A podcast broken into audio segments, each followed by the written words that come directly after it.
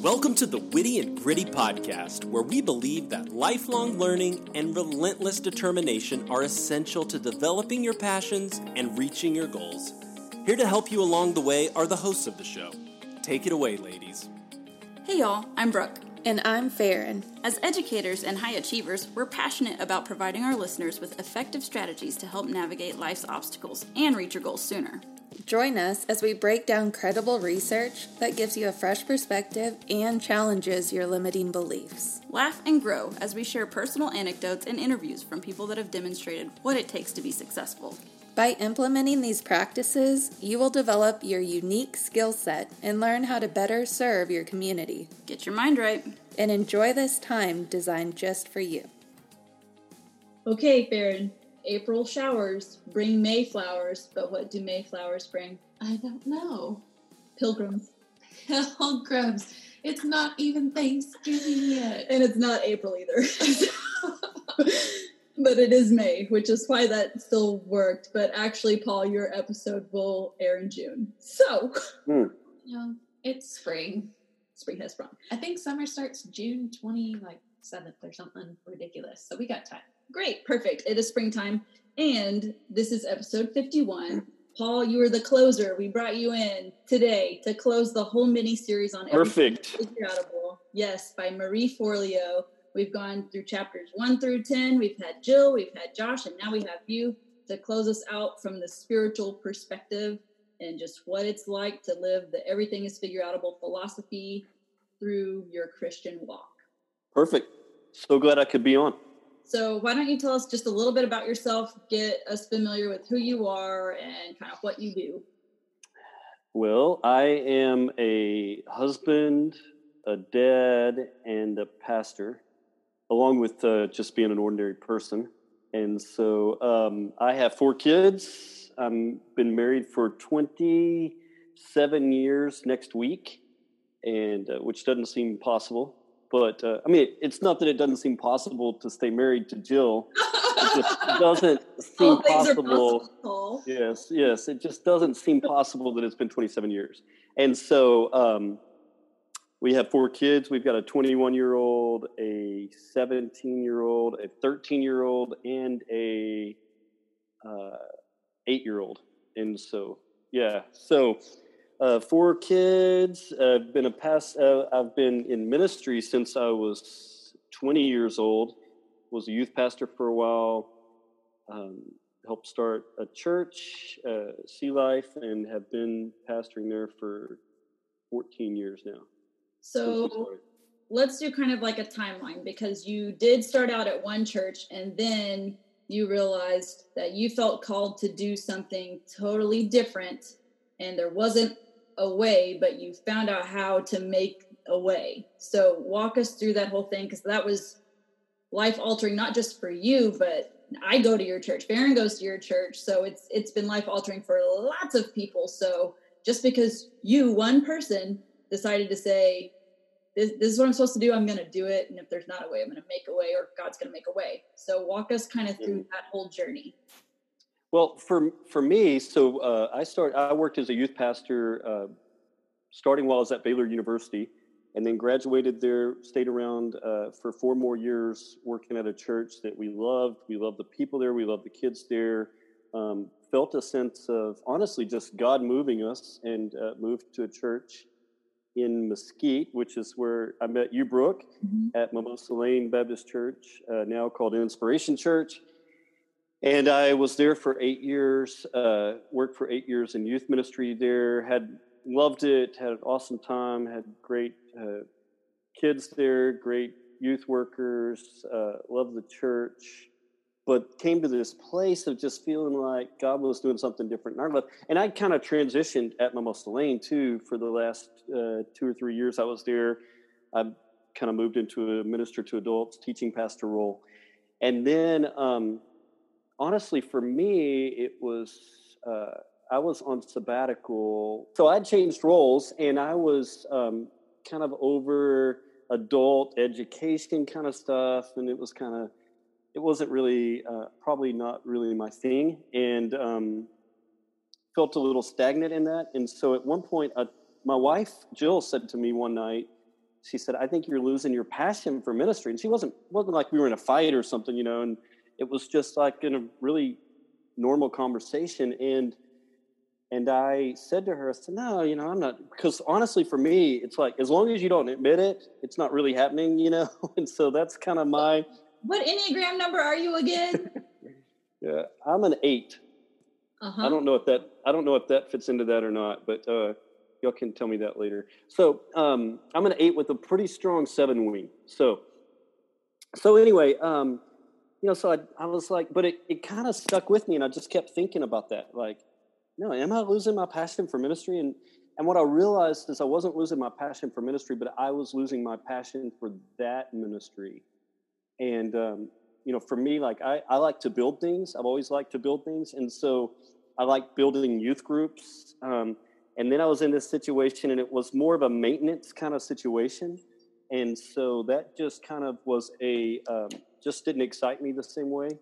And so, you know, and then I was I was talking with David and Randy, and we were having, especially me and David, were having a lot of conversations, and they were kind of going through this thing, and I just kept talking about what it would be like to start a church, and felt like God was in that, and went from there. So So did y'all have a roadmap on how to do that? oh Or- no, no, there was no roadmap. So what you know, it's funny. So, so David, uh, we used to go to conferences together when I was at Mimosa Lane, and they were at First Baptist Sunnyvale. And um, you know, I I'd asked David. I'd talked. Me and David ate lunch. We were friends for a long time, uh, even before I came to Mimosa Lane. And so we would eat lunch pretty often. And uh, I told him one time, "Hey, we ought to go to this conference." And so we went to this conference, and a couple of other guys. But we would we would always stay in the same room, and we would stay up late at night talking about, man, if you know, if we could start over, this is what church would look like. This is kind of what church would look like for us. And so we would think about that and dream about that. And, um, and then it, you know, I mean, you know, their situation was a little bit different. It wasn't, it wasn't uh, super rosy. There was kind of some, some conflict um, arising there uh, that kind of forced their hand a little bit. But for me, it was just, man, this is a new uh, beginning, get to start something and build something and, hope it works out. you know, Jill was, uh, I think Jill was six months pregnant at the time. No, no, not not six months. Probably uh, four months pregnant at the time. So we had another kid coming. Uh, no insurance, no promise of salary. There was there was a lot to it, but uh, Sounds it's legit. been Let's great. do it. yeah, yeah, right, right. And Jill was awesome at it. She was super pumped about it and excited about it, and That's so, so cool. we went from there. And so now, this many years later, the church is not just surviving, it's thriving. And that's so cool Yeah. to see. And so tell so for our listeners who aren't aren't familiar with how it's constructed or what the church looks like, will you just kind of explain that real quick? Yeah, so we don't have a senior pastor. There's three of us that are co-pastors. Um, we've got a whole bunch of staff of forty something staff people that work at the church. Uh, most um, probably about forty full time people. Um, and so we all divide up like leadership responsibilities. We've all got uh, groups of people that we supervise, and um, so we share that leadership responsibility, share the teaching responsibility, and uh, I think that's probably a pretty simple explanation of it. Well, but we don't.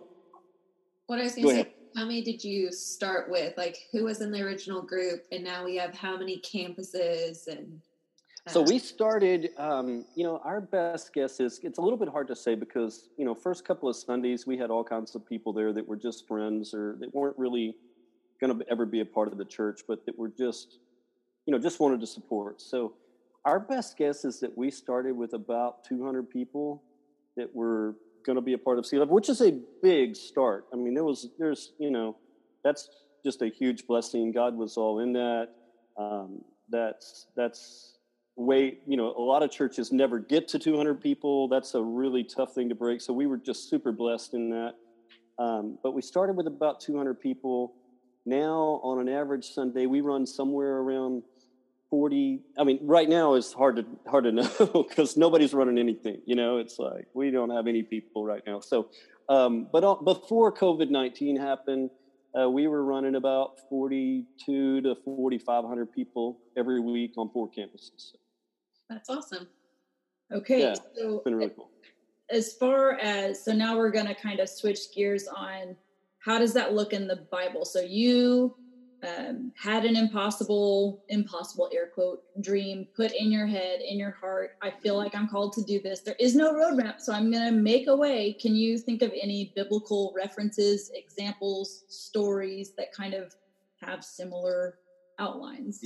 Yeah, like like all of them probably. You know, like uh, you know, it feels like um, you know, it feels like every great story in the Bible is a story like that, where God says go, and people are obedient. And and I don't want to over overplay, you know, our thing. I mean, honestly, you know, it felt a lot more. It felt a lot more just normal and right at the time too. So it wasn't you know, I mean, there was, I think it was walking by faith, but it wasn't like we're all some kind of, you know, superheroes in that for sure. It didn't, certainly didn't feel like that at the time.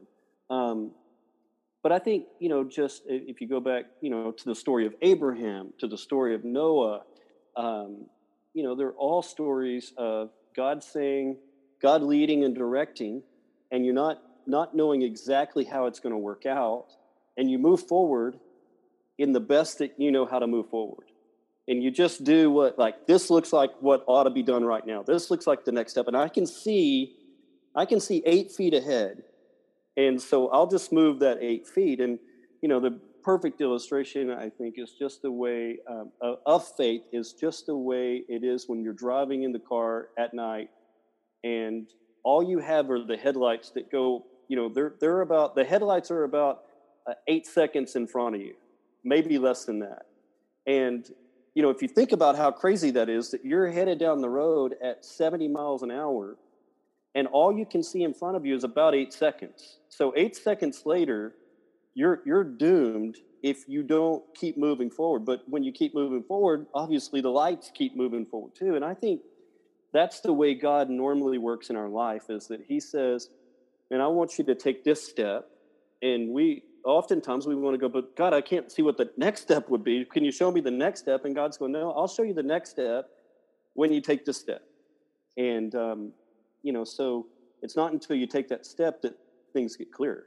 We want things clearer before we take that step, you know? In fact, I, that was a, you know, one of my, one of my sermons a couple of weeks ago was on the Jesus healing the blind man. And it was putting mud on his face and saying, go wash in that pool. And then you, and you know, the pool was a ways off, which when you're blind and have mud on your face, that that's kind of a um, that's an overwhelming thought that you're going to have to go while you're blind to the pool. And most of the time, I think people are saying, "No, God, if you will, if you will clean clean my eyes up and let me see, then I'll go to the pool." You know, and and the miracle though doesn't come until we take those steps of faith and then we're able to look backwards and see how God was behind it the whole way. so what would you what does it look like how do you how do you know what the next right step is how does someone hear god? Or what are some ways that people could be looking for or listening for so they know oh, okay that is my next step as opposed to just flying blind? Well, I think I think super practically, you know, there's there's uh, there's a lot to being grounded in God's word because God directs us out of His word, and what we know is that He's not going to lead us into something that's outside of His word, and so the Holy Spirit is never going to take me in a direction that is anti the truth of God's scripture. And so the more I'm dug down into God's word, the more I get into God's word and God's word into me, um, that gives me just a great filter for the first step is to go, okay, does this align with what God says? Does this align with God's truth? And honestly, even, you know, maybe even a little more, um, yeah, that's an awesome uh, sunset behind me, isn't it? I just Yeah, saw it that a little window. Yeah. Um, anyway, is it so, um, or is it a virtual background? no, that's that's actually real. That's actually real. So, um, but even before that filter, you know, even before the filter of does this is this just anti God's word? I think there's the fact that when you're in God's word and you're taking it into your life, you begin to see things from a different paradigm. You begin to see things with a with a new lens, and so it helps you to evaluate opportunities and decisions just from a spiritual um, from, through through spiritual eyes. And so I think practically, first of all, is just becoming familiar with God's truth and with God's word, and um, you know, getting God's word into you. And then, secondly, I think there's a sense of uh, prayer and saying, God, you know, what do you want me to do? And and then there's a lot of discernment. You know, there's a lot of just, and I think, you know, the, the Bible says in Psalms, it says that, um, what does it say in Psalms? Do y'all know? Um, anyway, no, That's some good trying stuff. to think here. It's, Yeah, it's uh, yeah, lots of lots of stuff. It says, like, Yeah. it says that uh, delight yourself in the Lord, and He'll give you the desires of your heart. And so, I think it's completely okay and even wise for Christians when they align themselves with God's truth and with God's will to say, "What do I want to do here? Like, what just kind of makes me excited? What lights me up? What do I want to do here?" And honestly, I feel like this is where a lot of Christians miss it. They kind of approach the Christian life as if the more I don't want to do it, the more God has to be in it. You know? that if I can find what God what if I can find what is going to make me the most miserable, then that must be what God's it's kind of, you know, I don't know this this quest to be a martyr. Um you know, and so you, so you hear people say these things like man, don't ever give yourself fully to God because if you do, He's going to send you to Africa, of course. You know, that's where, I mean, I can't tell you how many times I've heard people say stuff like that along the way. And I'm, I'm like, well, first of all, everybody I've ever known that got sent to Africa could not wait to get there. You know, they were so pumped to go to Africa.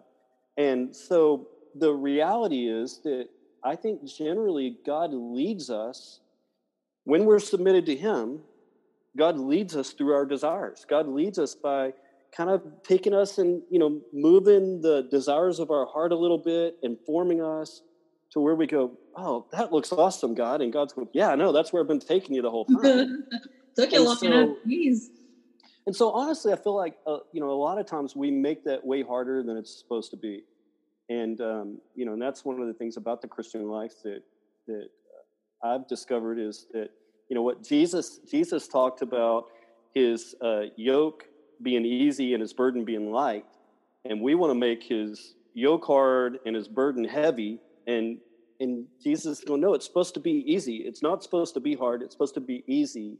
You just fall in love with with me, and you submit yourself to my will, and then I'll guide you and direct you. Do you think for some people it's easier to use it as an excuse to not, like maybe they're afraid or don't have the confidence to go that direction? So they're like, Yeah. no, this, like like you said, the martyr lifestyle. I'll just, I'll sacrifice my wants and desires and stay where I'm at. Yeah. No, that's a great that's a great point. I hadn't thought of it like that, but that's a really great point that I think oftentimes we want to hide behind that because if I if I really pursue what I want, then I'm putting myself out there and there's a lot of risk. There's there's a chance an opportunity for embarrassment. Um, you know, and the, the other thing I would say about it is generally my experience has been um, I'm very seldom ever more than about 55% sure, you know, about, and, the rest of it is like, God, I think this is what you're saying. And, and my prayer all the time with big decisions, I pray this, uh, I've prayed this every move I've ever made. I prayed this, uh, I pray this for our church all the time when we're making a big decision is God, we, we want to be where you want us. Like I, we're trying to do what you want us. I'm trying to do what you want, want me to do. And so if I'm screwing this up, man, would you just close the door and not let me do it? Because I'm not doing it on purpose. I want to be where you want me to be. And and I've just found God to be really faithful with that. God to be really faithful to say, Hey, you're you're trying here. You're you're trying to do what I want you to do. So I'm not gonna let you screw this up, you know? We have a similar prayer. I said it in Jill's episode, but in case people haven't heard it, uh, we have the I'm stupid prayer where it's like, yeah, right. I'm sure you've given us plenty of signs and directions, but I'm miss I'm missing it. I'm missing it. So if you could just make it, you know, as clear as can be, I'm gonna keep moving forward. But you know, if you need to redirect me, help me out here. yeah, and you know, and there's been several times that God's done that. That I that uh, uh, there's been some times with our church that you know we thought we were going to do one thing and it looked good and we're making plans for that and god closes the door and we discover later that hey it was in pursuing that that we were ready for what god really had for us you know? And so i think the idea that god is up in heaven somewhere going ooh i'm going to see if i can trick you here you know? Like you're you're trying but this is like a maze and you, you know i'm going to like make you keep wandering around that god isn't that god isn't directing us and doesn't want us to find his will you know? I think that's just a, a really poor uh, view of God to think that we would have a heavenly Father that would do that to us. Who would do that to their kid? I mean, can you imagine with your kid going, I know you want to do what's right, but I'm not going to help you find it. I'm going to see if I can trick you with this. So it's like in, is it numbers where they have all these rules? Like if you have mold on your clothes, you need to do this, this, and this. And they're like, oh my gosh, why do I got to do that? And God's like, it's because I told you we would have lots of uh, Father Abraham would have many sons. Many sons had Father Abraham. So if we need to not wear the moldy clothes so we don't get sick and die, trying to keep you alive, right. here's this right. bizarre rule. That way your group can live. Yeah, right. moldy clothes. That's good. I would I would feel better about that, Brooke, if you would sing that Father Abraham song. Father Abraham. Okay. you asked. You got to be careful. Right here. arm, left arm. I can go all day. Uh, so this there's a verse that gets taken out of context a whole lot. It's the I can do all things, and then it's through Christ who strengthens me. Yeah, but or it's the I'm 100% in charge of my life, or I can do anything. But there's that caveat of are are you aligned? So will you talk into that a little bit? So the whole prosperity of gospel versus the, this is what the Bible is saying. Mm-hmm. Yeah, I don't. I'm trying to think of exactly where to start with that. You know, first, first of all, I kind of like self help books, and so uh, don't don't uh, tell we, anybody that. That's all we do. We do self help yeah. books.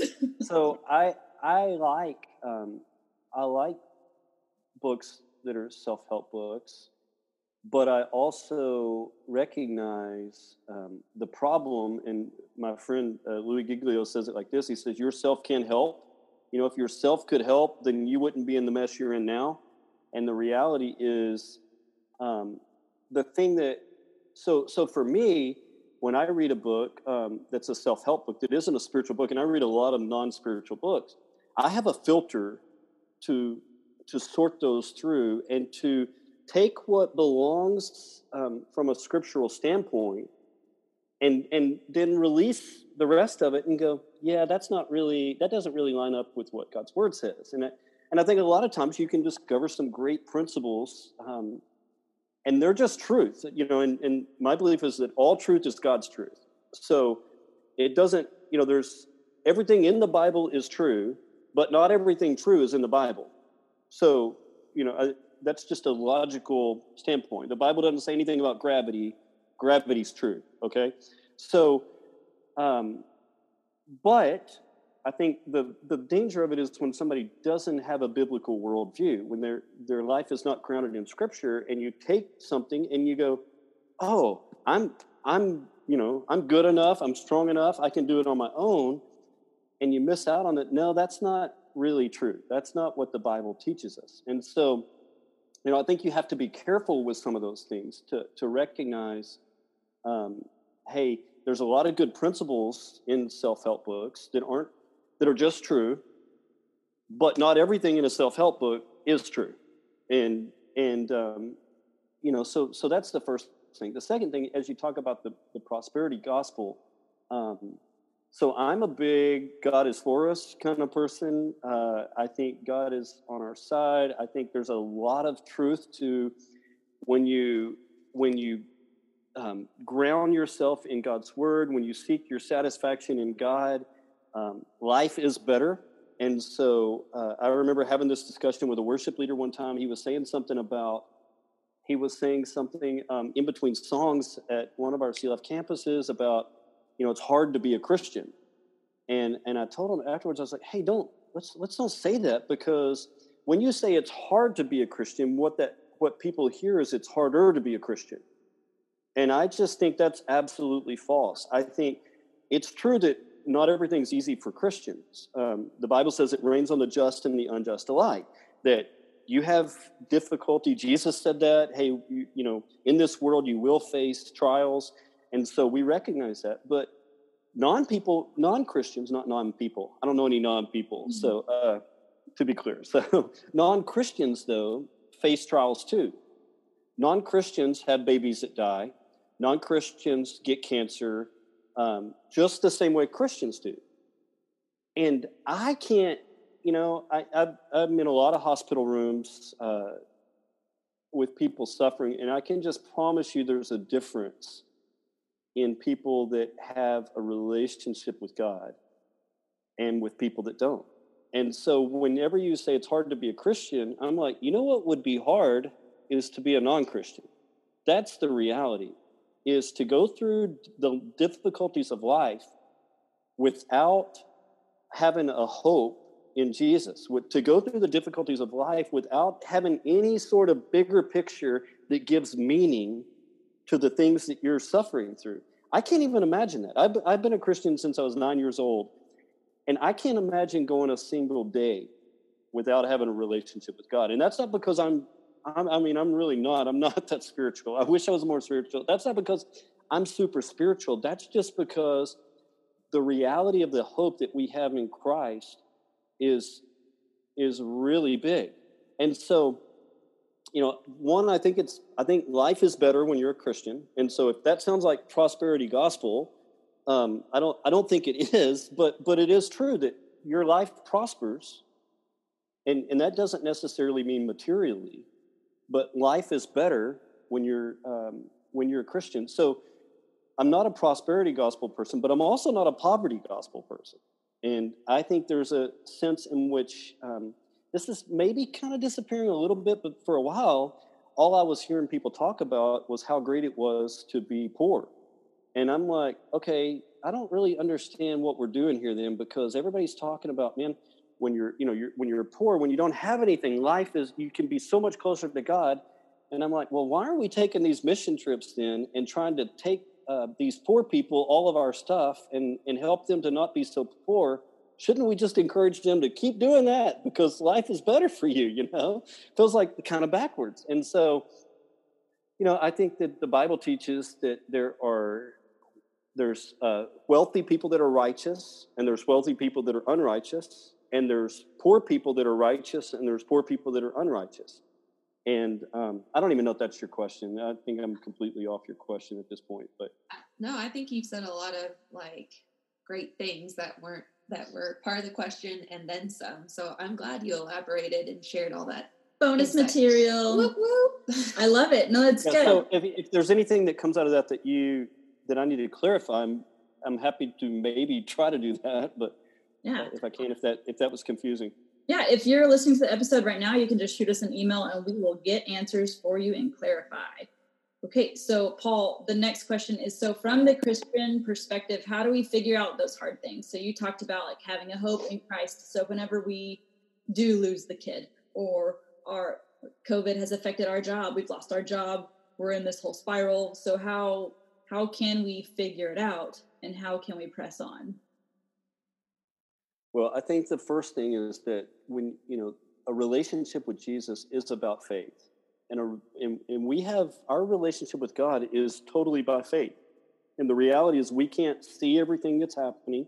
We don't know why it's going to happen or, or why it's happening. So I think we have to look. One, one thing is that we can look back and we can look back at God's faithfulness in the past and you know I, I, think you guys can probably relate to this i can think of so many times in my life when things did not make sense and when i was going what what is this about? But five years down the road it was like oh that is so clear to see what god was doing there. And so so for me now when i when i'm facing something that doesn't make sense i have the perspective to go but i've faced things that didn't make sense before. And all and every time i can see looking back god's handiwork in that. And so i can trust that that's going to happen here too and i don't know if it'll be two years down the road or five years down the road or may not be till i get to heaven that i'm going to look back and see man, God's hand was in that. And one of the things that I've just uh, really been pressed in on about God is that God makes things great in the end. And um, you know, one of the things that we say is that man, God makes all things good in the end, and if it's not good, then it's not the end. And so, if you know, one of the things that is really the most miraculous about God to me, one of the things that blows my mind the most about God is His ability to take things that are messed up and to redeem them. And you know, we did a series about the family. Um, this is this has been a long time ago, but it was called Picture Perfect. And I don't know if y'all remember that at all, or if y'all were even around Steve Lefton, but you know, the idea was that you take these, you get, you buy these picture frames, and they've got this picture of a stock family in there, you know, like it, and you've got, you know, the beautiful wife, uh, handsome husband, 16 year old daughter, 14 year old son, and a golden retriever, you know, and, and the, what, what you don't know behind the scenes is that they're not really that perfect. The dad's having an affair, the mom's addicted to painkillers, the daughter is anorexic, the son is, you know, smoking something, and the golden retriever has heartburns, you know. So they're they're not near as perfect as they look. But when we did that series, it struck me that the purpose of the family is not to be perfect. The perfect the purpose of family is to show that God redeems all things. And so if you think about it, if you think about I, couldn't think of a single example in the Bible of a family that we wouldn't qualify as dysfunctional. I mean, not not one from beginning to end. You know, the whole thing starts with a brother killing his brother. So that's a kind of a bad kickoff to the whole story. And it and it in some ways it just gets worse from there. So I couldn't think of one single example of of a family that we would go, oh yeah, that look, there's a perfect family. That's the role of family is to make everybody perfect. No, the role is to show that God takes broken, messed up things and makes them new. And I think that's true in all areas of our life. That um, you know, the number of times that I've had conversations with people that lost their jobs, but out of that lost job, they started a business or they started a new career that was so much better than what they had before. Um, is you know, th- those kind of stories happen to me all the time. And so I think the main thing that we have to do, learn to do as believers is in the middle of difficulty, have a faith perspective that says, man, I know God is going to do something in this. I know that God is making something great out of this situation. So, what um, is your advice any different in traumatic situations? Maybe brought upon by yourself that maybe, you know, God knew, but like it seems like it's happening to you, like you're someone else's sin is causing you. You're happening this. up on a car accident or some, you know, just trauma, any type of traumatic event. Um, is do you have any additional advice or uh, different advice for something like that? Yeah, well, I think first of all, you know, the, the truth is still there that God's going to take God's going to take those things and God doesn't cause those things to make something great in the end, but He will take those circumstances and make something great in the end. So that truth is still relevant, I think, even in the even in things that we go, ah, I don't understand how this could ever be good. You know, when when you're, you know, if a, your 16 year old dies in a car accident, it's it's really difficult in that moment to see how God's going to take that and make something good. So that's when we have to keep walking by faith to say, even in those most horrid situations, God will take something and make it good. But the other the other thing that I would say in those those major tragedies of life, um, the other aspect of our faith is we have to learn to say, I don't have I, I have to trust God to give me the grace to make it through that day. And that's it. That's it. And um, oftentimes, you know, in those times, I in in tragedies like that, I hear people and talk to people that are thinking about five years down the road. You know, it's who's going to walk my daughter down the aisle now that her that my husband died. It's they're thinking about ten years down the road. And my counsel is always, listen, you don't have to you don't have to have all those things worked out. All you have to do right now is get through today. And the faith aspect of that is that you trust that God will show up again tomorrow and give you enough grace to get through the tomorrow. You know, and one of my favorite uh, passages to scripture is Lamentations chapter 3. And I think it's verse 23 that says, uh, God's mercies are new every single morning. And I love the way, you know, that really relates back to God training the Israelites when they didn't have enough faith. And so he sends them back into the wilderness for faith university. It's like, okay, you, you don't trust me to go forward. So we're going to develop your faith. And so they're in the, the wilderness for 40 years. And when they're hungry, every morning he would drop bread down and, you know, which is super gracious and awesome of God to do that. But what he told them is, you can only take enough for that day. And that seems like kind of simple until you think about if you put yourself in that situation and you've got a family to feed and you don't have any other way to get food and there's food laying everywhere on the ground. I think all of us would want to say, man, I've got to I've got to gather and hoard some food for tomorrow because what if this doesn't happen tomorrow? You know, what if what if this same miracle doesn't happen? What are we going to do? And God said, no, don't do that because I want you to know and I want you to be sure and I want you to trust that, hey, all I have is today. And so, God, if you don't show up tomorrow, we're in trouble.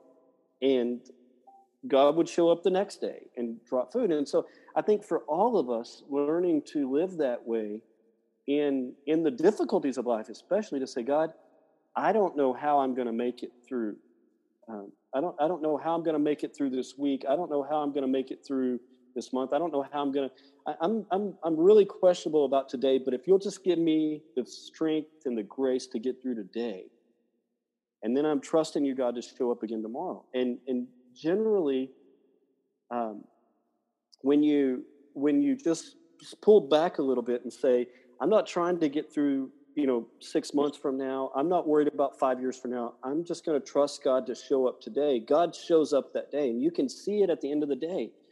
And and I can't tell you how many times people have said, "I don't know where that strength came from.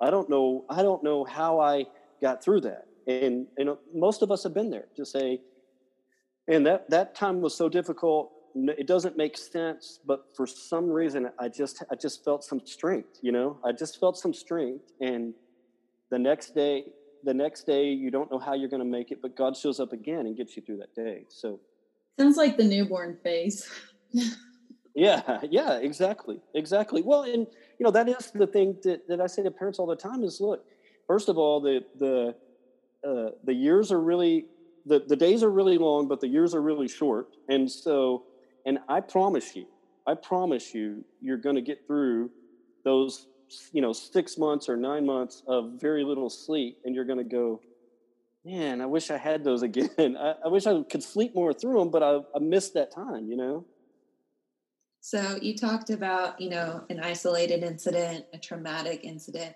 um, do, again any different um, advice if it's like a mental illness um, an ongoing battle with depression or anxiety um, so, like, you have good days and bad days, and sometimes you can see them coming and you can't.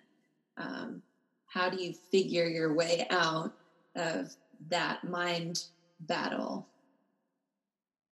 Well, I think um, you know, first of all, that you you have to come to a point of recognizing that um, it's your weakness that pulls you closer to God.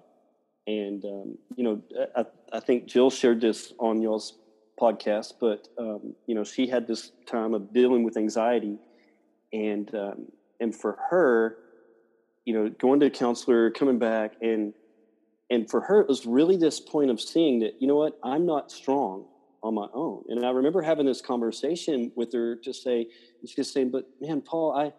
I want to, I just want to feel strong again. And I'm like, but you're not strong and really, the greatest tool that you have is to recognize your weakness because your weakness causes you to be dependent upon God. And so, you know, I think in the, in all those situations, and everybody, nobody wants them to happen, and, and, so we don't we don't pray for those into anybody's life. God, could you just bring a real sense of weakness and devastation to their life, so that they can see that you're strong? but in the midst of those, they they cause you to say, "Hey, I can't make this on my own, God. I can't do this on my own. I need you. I need you to show up in my life, and you're my only hope, and I'm dependent upon you." And and that that weakness is our strength. You know, the reality is that our weakness is our strength. Our weakness in recognizing that causes us to be dependent upon God and to trust in God and to see God's strength revealed in us. Um, so, you know, I, I think it's walking one day at a time through those things. It's it's uh, just taking the next step, and oftentimes that's all we can do is say, God, I, you know, I, I don't know how I'm going to get through this, but I'm going to take this next step, and I'm going to trust you today, and I'm going to recognize that in my weakness, you're going to be strong, and so.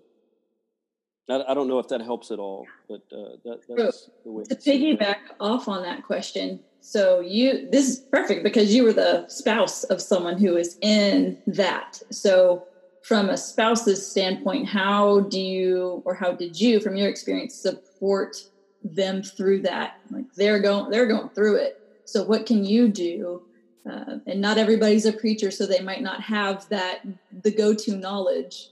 So what would you advise? so you know when when Jill went through just a really uh, period of anxiety, and Jill's always been a little bit of uh, you know always struggled a little bit with just her thought life, and and I that's always been hard for me to understand because I've always been like, hey, just stop worrying, just you know, stop worrying and go you on. You, know? you sound just like stop feeling sad and start feeling awesome.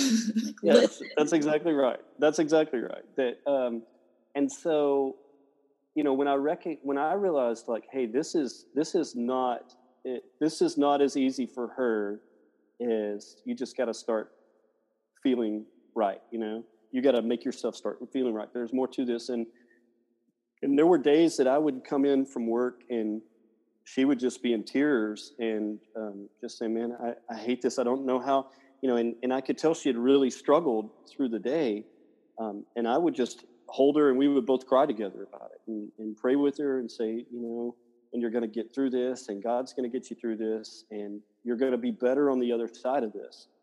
And, you know, again, that that's the reality is that Jill's better having walked through the stuff that she's walked through. I, I, I can promise you, um, she's better. She's a better wife. She's a better mom. She's a better friend. She's more empathetic. She un, she's uh, she's closer to God through it it, while I would never wish it, um, while I would never wish it on somebody, and you know wouldn't wish it on her, don't tell her this, but she, I'm glad she went through it, and so don't, you know, she she um, she would love to get rid of it and to not ever have to deal with it again, and that would be fine with me too. But I'm glad she's dealt with it because it's made her better. A lot of times in the in the podcast we mention leveraging experiences. So right like you were saying paul we don't wish that upon anybody but man experiences you you're gonna leverage it. So what are you gonna leverage it for? You get to choose that if you're gonna leverage it to grow or to stay stuck. Right. So i like how you mentioned right. that. So talk a little bit about the power of that mindset in your head about there's something that you've hit a wall it seems impossible to get through whether it's anxiety like your wife or whatever it is. So, how can you have that mindset shift? And what's the power that comes with that? Well, first of all, I think we have a lot more power over our feelings than what we want to admit that we have. So, um, I, you know, I think you can. I think you can adjust the way that you feel. You you have you have a tremendous amount of ability to determine what you associate with certain actions or certain things that happen. And so, um, you know, if if uh, uh, just a quick example of that. So if if somebody's walking, if a woman's walking through a building in, in downtown and a man holds the door open for her, um, one two women, one woman might say, "What a chauvinistic jerk! He thinks I can't open the door for myself." And another woman, the next woman says, "What a gentleman! He, you know, opened the door for me." And so that's the same action that two people associate completely different feelings with.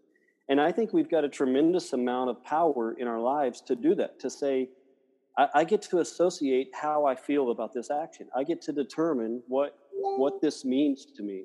And so if I decide, um, hey, this you know, I know God's doing something through this action. It makes a difference. If I decide, and this, you know, one thing, and um, well, I won't go into that, but one thing is just our ability to challenge our feelings, I think, is so underrated in the Christian life that um, just because you feel something doesn't make it true.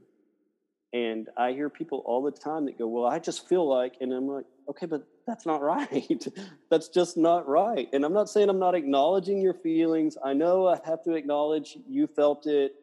But the fact that, you know, if I feel like it's, you know, it's cold outside, but it's 95 degrees, that doesn't make it cold outside. It's 95 degrees. That's a factual thing. And I'm not saying that when you listen to somebody that you don't have to acknowledge their feelings, but I am saying when you find yourself um, when you find yourself feeling things, you ought to challenge those feelings to say, is that really true? Is that, you know, is that the fact that I feel like uh, nobody likes me? You know, I, I feel alone. I feel like nobody really cares about me. Is that true?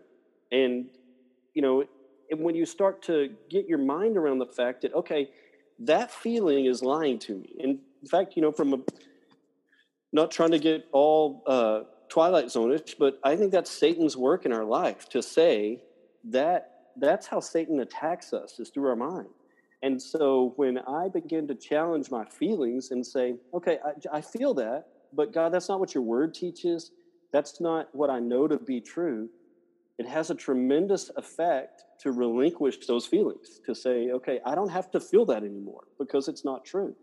And I think there's people that that's their natural bent makes that more difficult than others, but all of us have a responsibility to challenge our feelings with truth. To in in you know sometimes it's practical truth. It's just like okay, that's not really happening in your world. It's not that every everybody's not ignoring you just because you feel that way. And sometimes it's things that are more scriptural. You know, it's a feeling like God's abandoned me. Okay, but when I look back at my life, first of all, I know scripture teaches me that he's never going to abandon me. And then I can examine ways that God has been at work in my life. And so I, I think we all have a responsibility in our lives to challenge that. Um, and when you do that, it makes a tremendous impact in your life. I like that. It's taking every thought captive. So right. whether you're if you're feeling it, you're thinking it in your head. So you have to really wrestle with that and hold it up to what the Bible says. Farron, you were talking about an episode well, on Ed Mylett, and he talked about like you have to really go through your feelings, like, oh, my husband's ignoring me. Is he really? Is yeah. he really? Yeah, right. The the guy that was on there said you don't have to believe every thought that comes to your mind. And no, so, that is so that is such a powerful, and I think that is just a powerful scriptural truth. And you mentioned the verse, uh, Brooke. You know, take every thought captive. And what do you do? What do people do when they take somebody captive? You know, I mean, I'm, I'm pretty much an expert in this because I watched 24. Um, but when they would take somebody captive, what they do is they interrogate them, and they they and so when you when you take your thought captive, you interrogate it and say, "What what are you doing here? Who sent you here?" Is you know, and and you you really try to get to the bottom of that. And so I think when we do that, it has a powerful effect on our lives. Right. I didn't mean to interrupt you, Farron. No, you're good. When, whenever you have a thought in your head, you need to Jack Bauer it, and you need to really get in there. Well, that's that's right. What this uh, guy, Dr. Daniel Amen, that guy, he Who? he said the first Dan, thing. Daniel Amen. Oh, okay, okay. I'll send you the podcast episode later.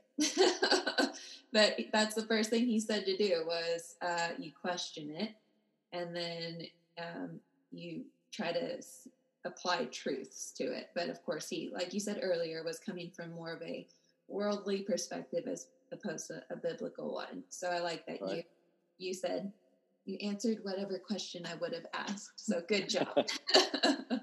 so as far as spiritual growth goes, so as Christians, we don't want to stay stagnant. We want to always be moving in an upward trajectory and staying aligned with God. So if we're trying to wrestle through the thoughts and the feelings and if god's pulling me towards this way how can i stay aligned spiritually to make sure i'm on the right track if you have like five takeaways or like five things you could do Well, I think you know. I think first of all, um, for, and we mentioned this, but first of all, you get into God's Word because when you do that, it just it allows you, it gives you the ability to challenge your thoughts.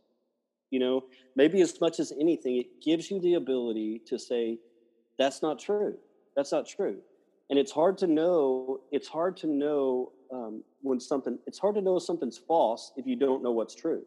And so when when I've when I've grounded myself in God's word, I I'm able to do that. And so you know, I think that everybody has to figure out how they uh, how they best need to spend time in God's word, and I do that all kinds of different ways. Sometimes it's more through journaling.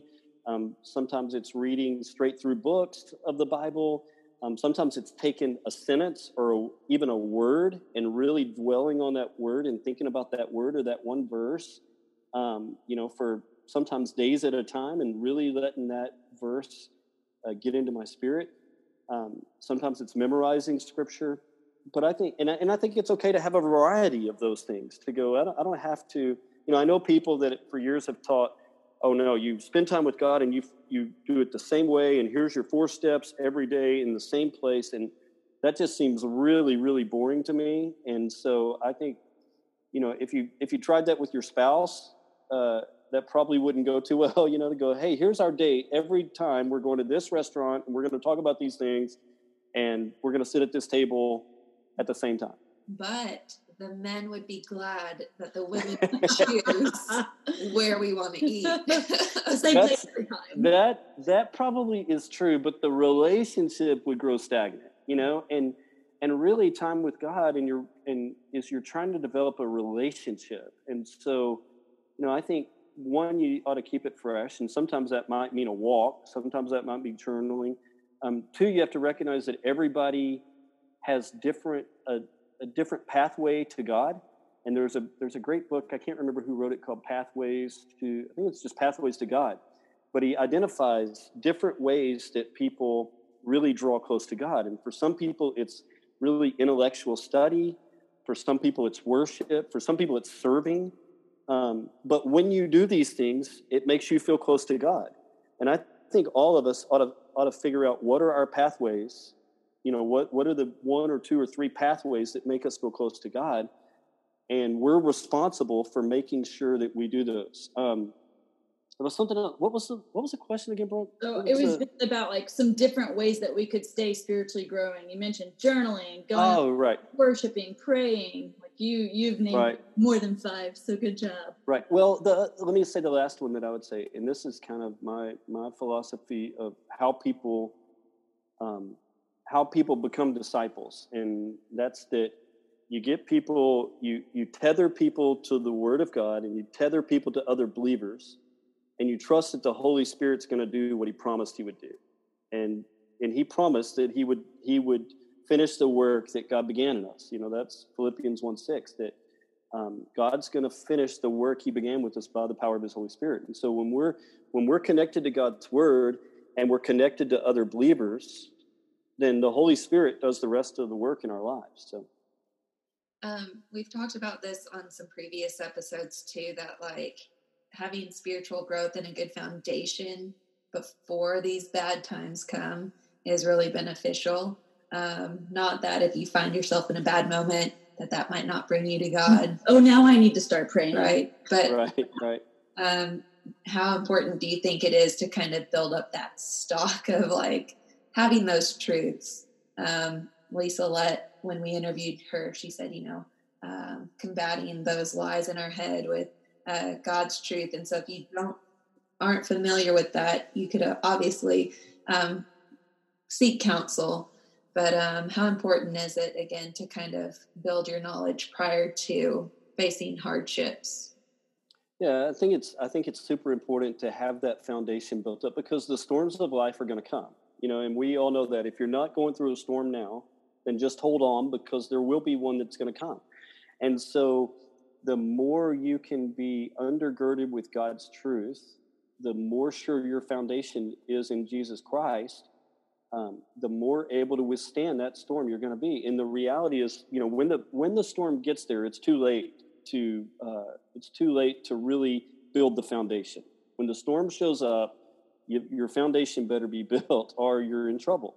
And so for all of us, um, you know, it, it's just it's just crucial that we have a good um, buildup of God's word in our life, that we have a good, um, you know, Jesus talked about obeying God, that that is a big part of the foundation. That uh, he who who hears these words of mine and puts them into practice is like a man who builds his house on rock instead of the sand. And so, you know, there's there's a lot to not just not just learning God's word, but doing God's word that helps to build that foundation as well.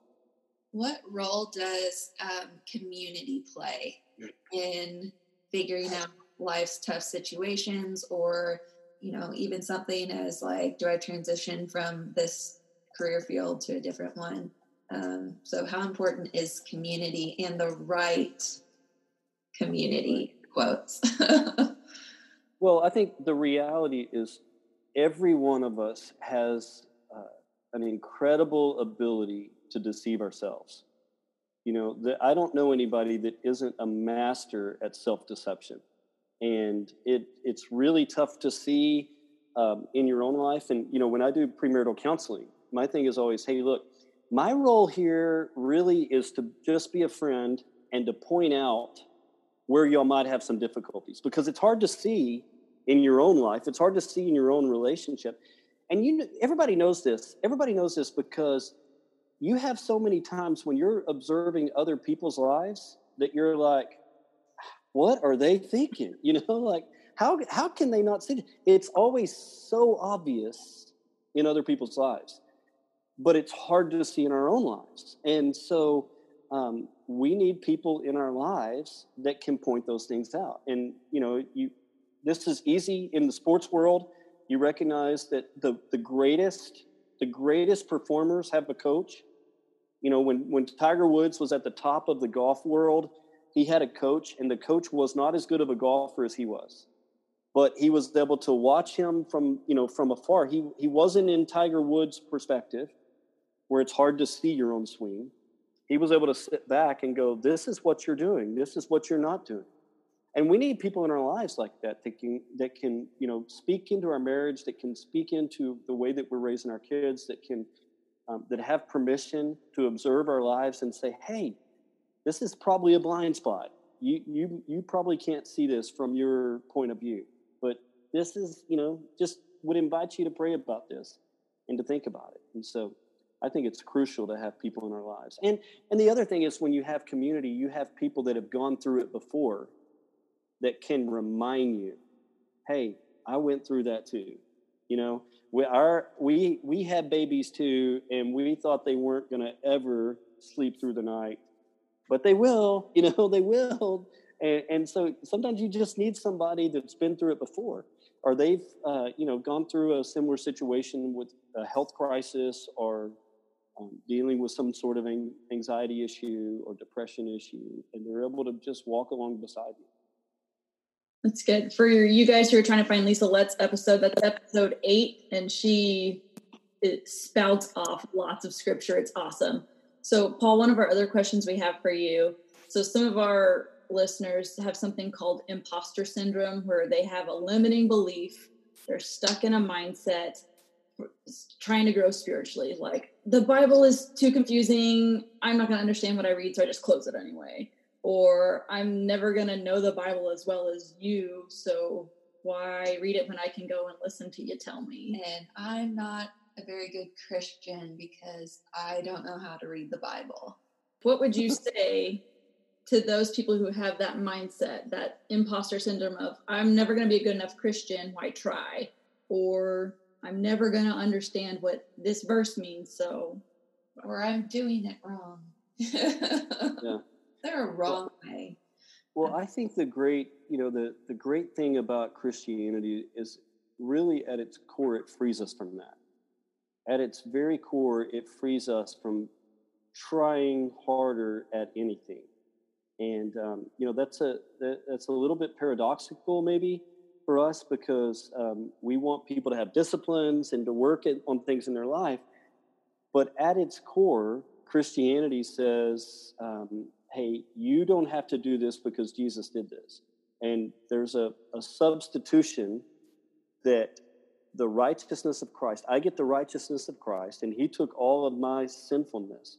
And so I'm free from having to impress anybody in that. I, and the reality is that I, I can never do anything that's going to impress God, and I can never do anything to cause Him to care less about me. And when God sees me, He sees me in light of the righteousness of Jesus Christ. And so I, I, I can stop and be freed from striving to impress anybody. And, and that's a tough thing in our world, I think, today, because we live in this world of, let's see, how can I get people's attention and become more impressive? And um, I can post about it and they can, you know, see the, you know, they see this gorgeous picture of my family at the beach, but they don't know that that was the third day we took pictures. Six, there were, you know, there was crying every day until then there were threats. Uh, kids were grounded. You know, um, it was it was a nightmare to get there. And and it, but when you post it on Facebook, it looks like well they just went out to the. That's what their family does. They just go out there and take this picture. Why can't we do that? You know, and and the reality is, um, and you're you know, I mean, you've probably heard this before, but you're comparing your um, every day with somebody else's highlight reel, and highlights highlights are a funny thing. You know, I used to do highlights for my wife's basketball team. And so every year at the end of the year, I would take all their games. I stopped doing this because it was a nightmare, but um, I would take all their games and I would go through, or I think one of our coaches would go through and they would put together the highlights. And then I would put all this, this video together and it would be like 30 minutes of 40 games highlights. And at the end of that thing, I would, I would always be like, how did we not win the state championship? Because when you watch that thing over and over, it, it looks like we made every basket. We, I mean, every basket went in. Our incredible defense, they would throw the, we stole almost every pass. Nobody ever scored on us, you know, but it was, it was the highlights. And the truth is, the truth is, is that if you went back through all those games, I was looking at about, you know, 30 seconds out of, uh, out of an hour's worth of video and so the most of the time they you know and they they're always good and so it's not like they were bad but they weren't near as good as the highlights made them look. And so it's a dangerous thing when you start comparing your life with other people's highlights. And the, the reality is the reality is i don't read my bible i, I, I don't read my bible and have some um, you know music going off in the background and an angel sitting on my shoulder. And every morning is not like some great insight that comes out of it. Most days it's like hmm, okay you know and you move on and so i think you know when um, i mean just for, for me so i'm so when i stand up and, and teach and i'm able to share some insight and somebody else is sitting out there going well, well when i read my bible i don't get that i don't I don't even see that. I'm like, well, most of the time I don't either. You know, most of the time it just feels very normal. And you just keep doing it and keep doing it and keep doing it. And finally something connects or, you know, the Holy Spirit of God whispers something. And so again, um, when you start comparing your everyday to somebody's highlights, it's going to get you in trouble. And so I would just say to, um, you know, to everybody to trust in what God says about who you are and to keep walking in that truth. And when you feel that limiting belief, just again, it goes back to what we've been talking about most of this episode is you have to challenge that with what does God's word say is true about me? That God has put his Holy Spirit inside of me. The same spirit that raised Christ Jesus from the dead is in me, Romans tells us. And so, but so that's all I really need to know about that.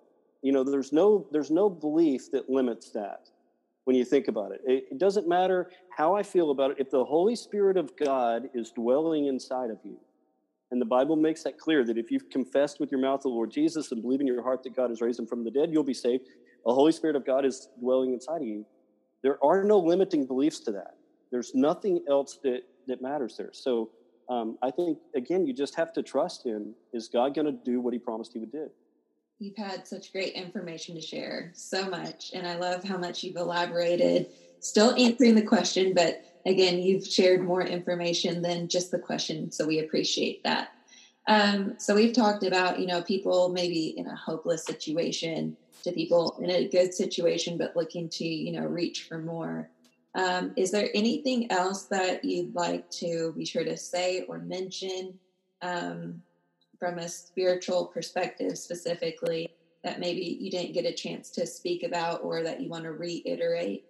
Yeah, I you know I think at the end of the day, what I would say is that you have to just keep moving forward. You know, and there's um, several places in the Scripture where it talks about this. In Galatians chapter six, verse nine, it says, "Do not grow weary in doing good, because you know in the proper time you'll receive a harvest if you don't give up." Uh, 1 Corinthians 15 58 says, Finally, my brothers, stand firm. And, and uh, oh, sorry, I lost the verse there. Stand firm. Um, again, because you know that your labor in the Lord is not in vain.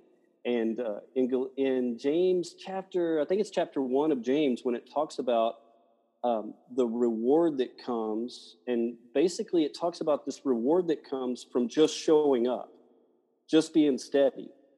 And so it seems like God puts a massive emphasis on our in our lives on you just keep moving forward. That you don't have to know how everything's going to work out, and you, you don't have to, you know, it doesn't have to be world changing to state to take a step forward.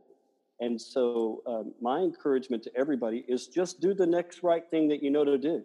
Like, hey, you don't have to have everything worked out on how you're going to save your marriage, or um, everything worked out on how you're going to, you know, get your kids back, or everything worked out on how you're going to, you know, start a new career or get a new job or overcome anxiety or get past the depression or overcome the alcoholism or whatever it is.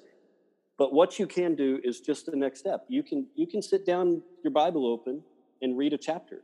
You can um, you can say a prayer. You can get in a community group. You can read a book. You know, you can take the next just one next step and trust that God's going to then shine the light a little bit further so you can move forward another few steps there. That was awesome.